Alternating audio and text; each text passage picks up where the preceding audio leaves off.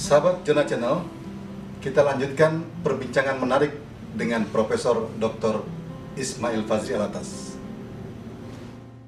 Nah, kemudian Mas Haji kita kan lihat juga ada hubungan ekonomi dan seterusnya. Nah menurut Mas Haji bagaimana sesungguhnya konsepsi Islam terkait dengan kesejahteraan masyarakat, ya terutama dalam pengertian bahwa para penganut Islam yang mereka kan harus juga ekonomi ber, ber, berkembang kehidupan sehingga eh, nilai-nilai agama juga masuk kemudian mereka hidup dalam dalam kedamaian dan seterusnya seperti ajaran agama juga. Iya, sekarang eh, eh, seperti saya katakan tadi, salah satu maqasid salah satu tujuan adanya syariah. Kenapa sih ada syariah? Salah satu tujuannya adalah proteksi dari mal, dari private property, dari kekayaan. Artinya apa? Eh, kenapa ada syariah?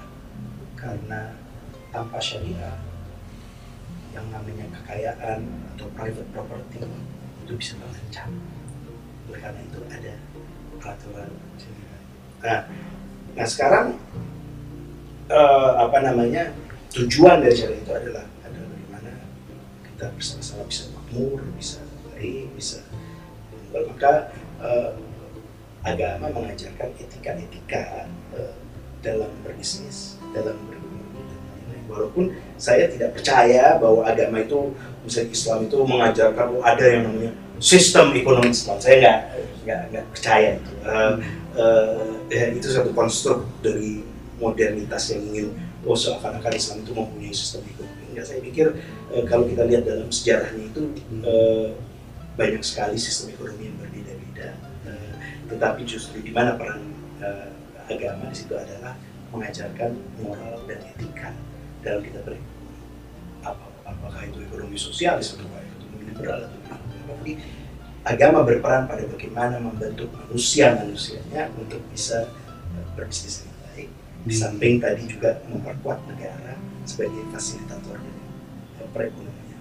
Nah ini saya pikir yang akan bisa eh, eh, apa namanya satu landasan bagi terciptanya eh, kemakmuran, kesejahteraan dan sosial ya.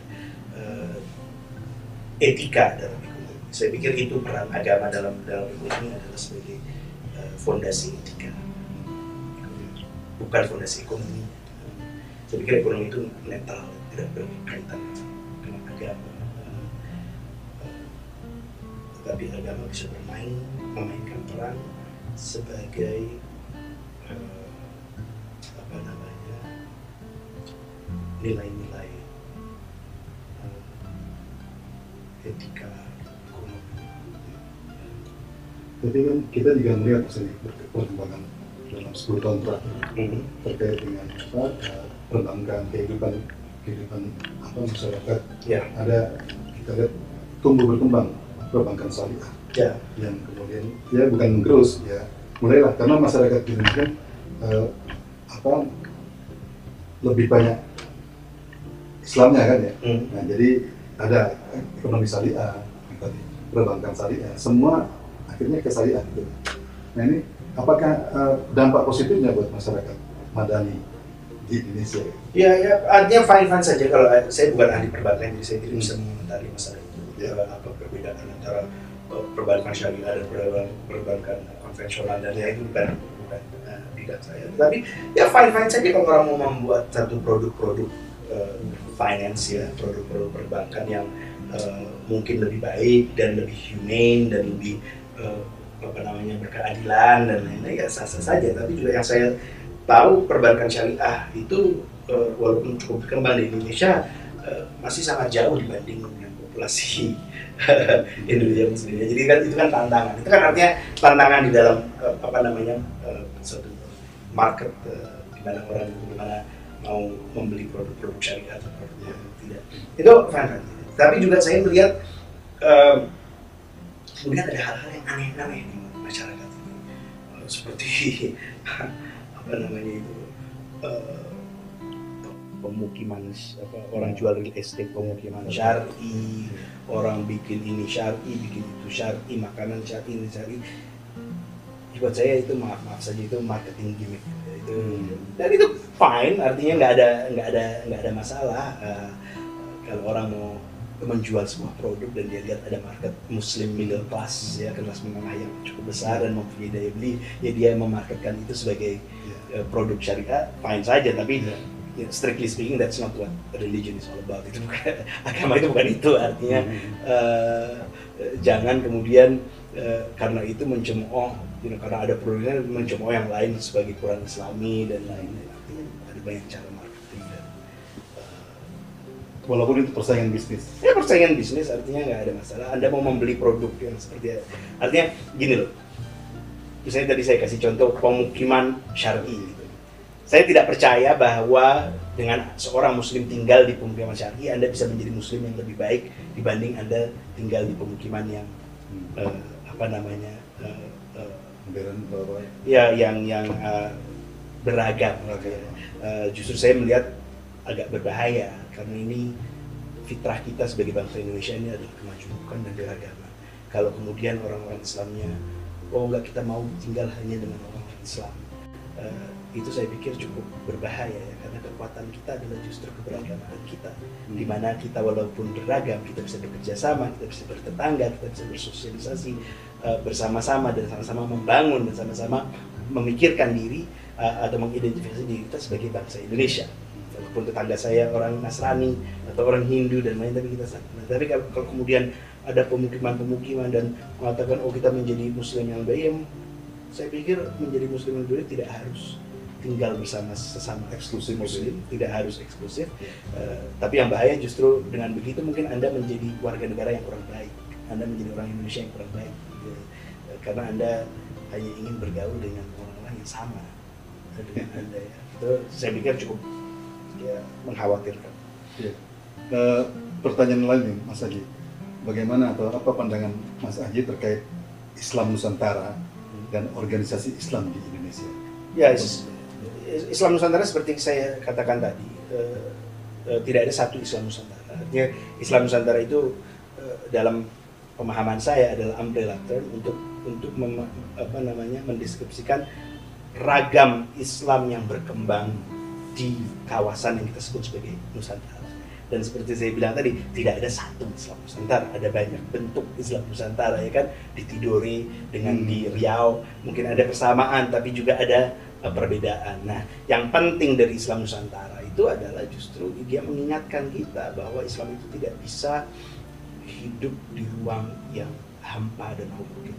Justru Islam itu menjadi sebuah realitas sosiologis pada saat dia mengejawantah atau memanifestasikan dirinya pada konteks kultur yang spesifik ya dan itu membuahkan Islam Islam jadi eh, Islam itu di mana kalau misalnya orang tanya Islam itu di mana? Ya Islam itu ya ya, ya itu eh, realitas-realitas sosiologis keislaman keislaman yang kita lihat di tempat-tempat yang berbeda.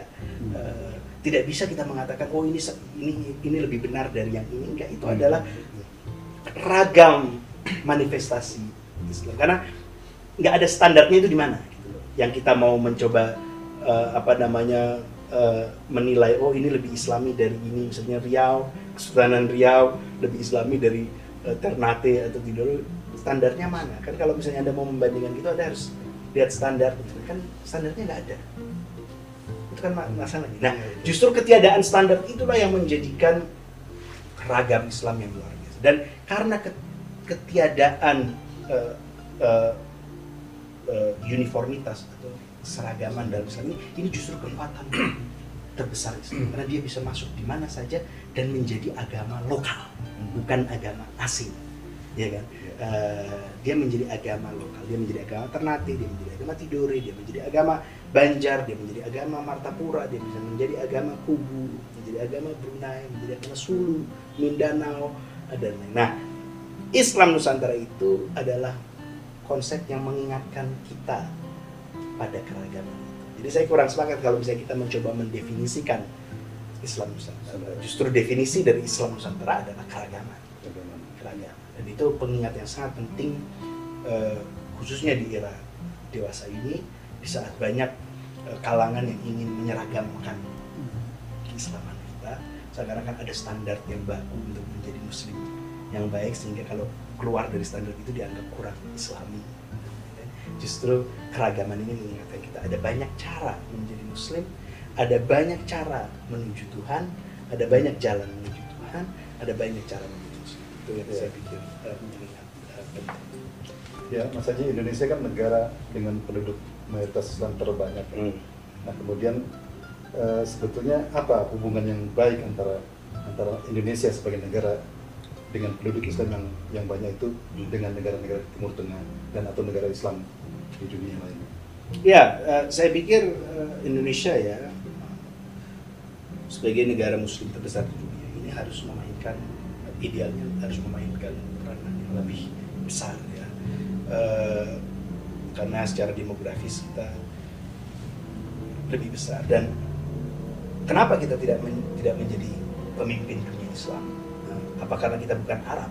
eh, kemudian kita nggak bisa menjadi pemimpin. Justru saya pikir Indonesia harus terus memperlihatkan kepada dunia bahwa Islam bukan miliknya orang Arab saja, bukan miliknya negara-negara Arab.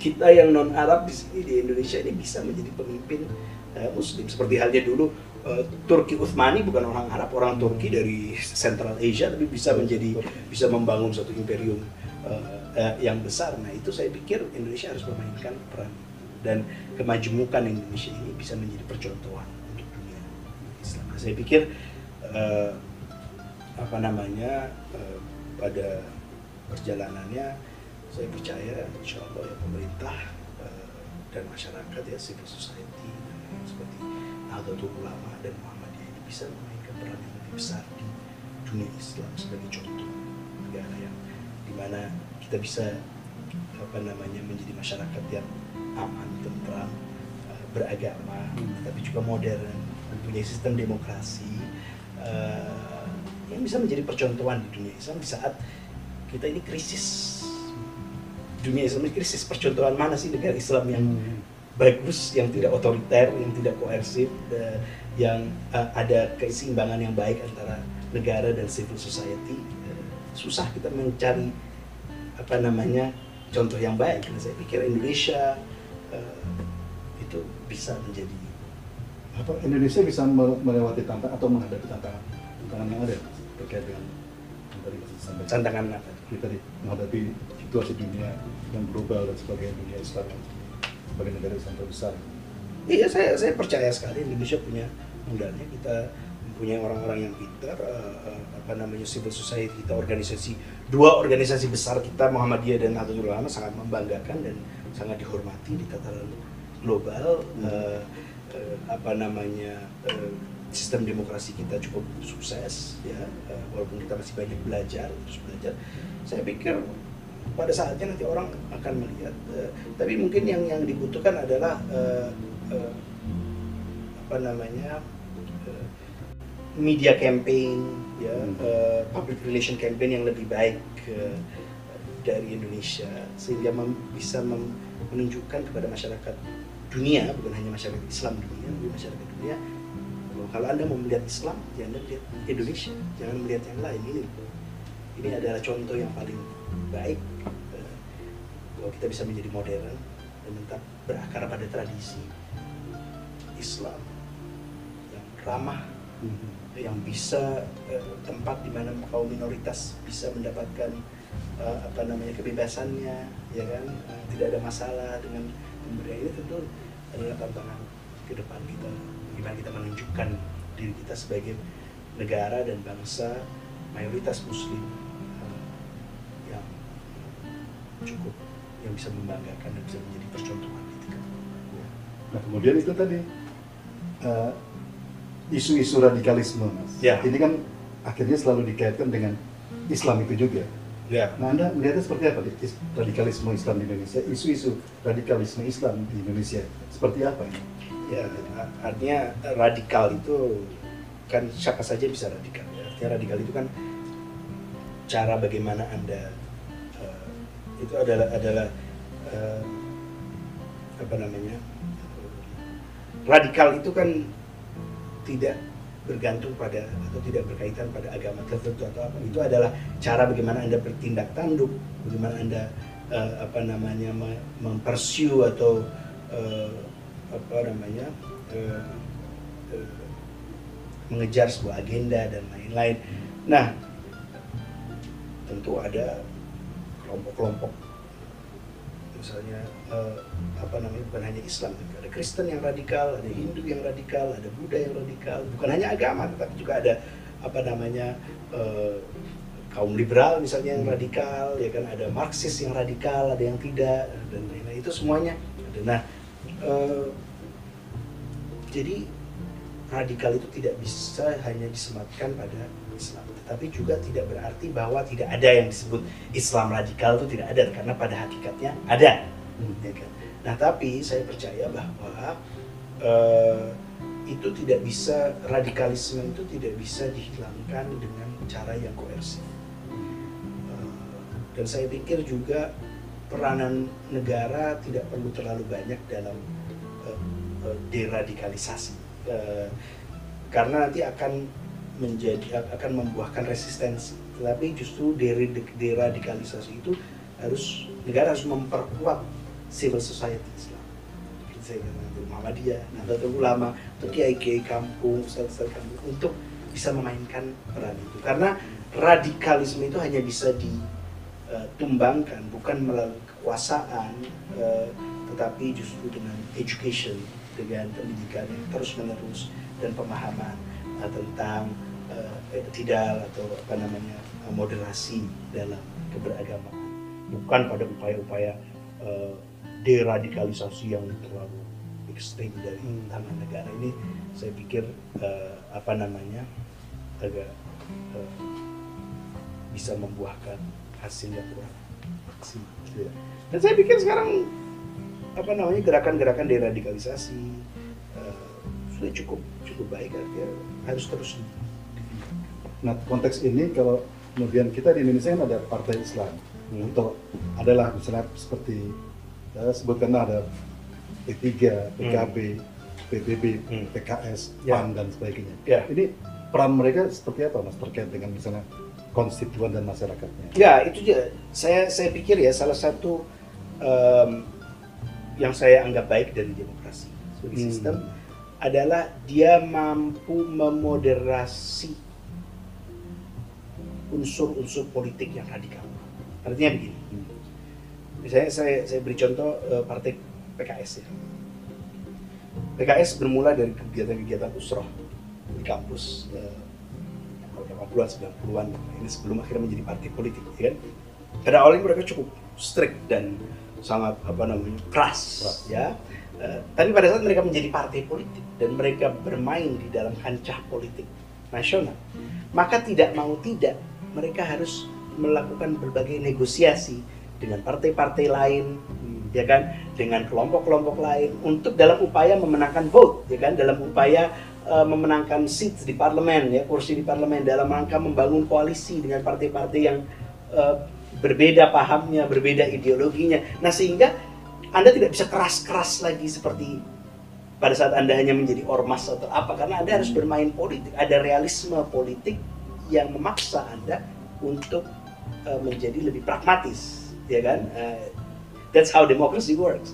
Nah, oleh karena itu keberadaan uh, uh, apa namanya gerakan-gerakan Islam sebagai partai politik saya pikir dalam sistem demokrasi ini cukup baik karena dia akan selalu bertemu pada realitas yang tidak ideal sehingga dia harus beradaptasi dan memoderasi, memode eh, apa namanya memoderate, memoderasi eh, pandangan-pandangan eh, politiknya. Oleh karena itu misalnya kalau kita bandingkan di Mesir eh, pada saat negara begitu represif dan Ikhwanul Muslimin misalnya menjadi partai bawah tanah dan tidak boleh bertarung dalam eh, politik, dia menjadi lebih radikal, dia menjadi lebih keras, ya kan? Tetapi gerakan Ikhwan ini, gerakan eh, Islam Muslim Brotherhood seperti PKS ini, dia menjadi lebih lunak di sini karena dia menjadi bagian dari kontestasi politik. Yang mana dia harus berhadapan dengan golongan nasionalis sekuler dengan eh, apa namanya agama-agama lain dan kelompok-kelompok lain. Jadi saya pikir keberadaan partai-partai Islam eh, di dalam kancah nasional ini sangat baik sebagai saluran untuk eh, eh, umat Islam yang ingin eh, apa namanya berkecimpung di dalam politik ini untuk menggunakan cara-cara yang konstitusional dan pada akhirnya akan bisa memoderasi, memoderasi eh, eh, bentuk-bentuk aktivisme. Oke Mas Haji ini serius sekali ya.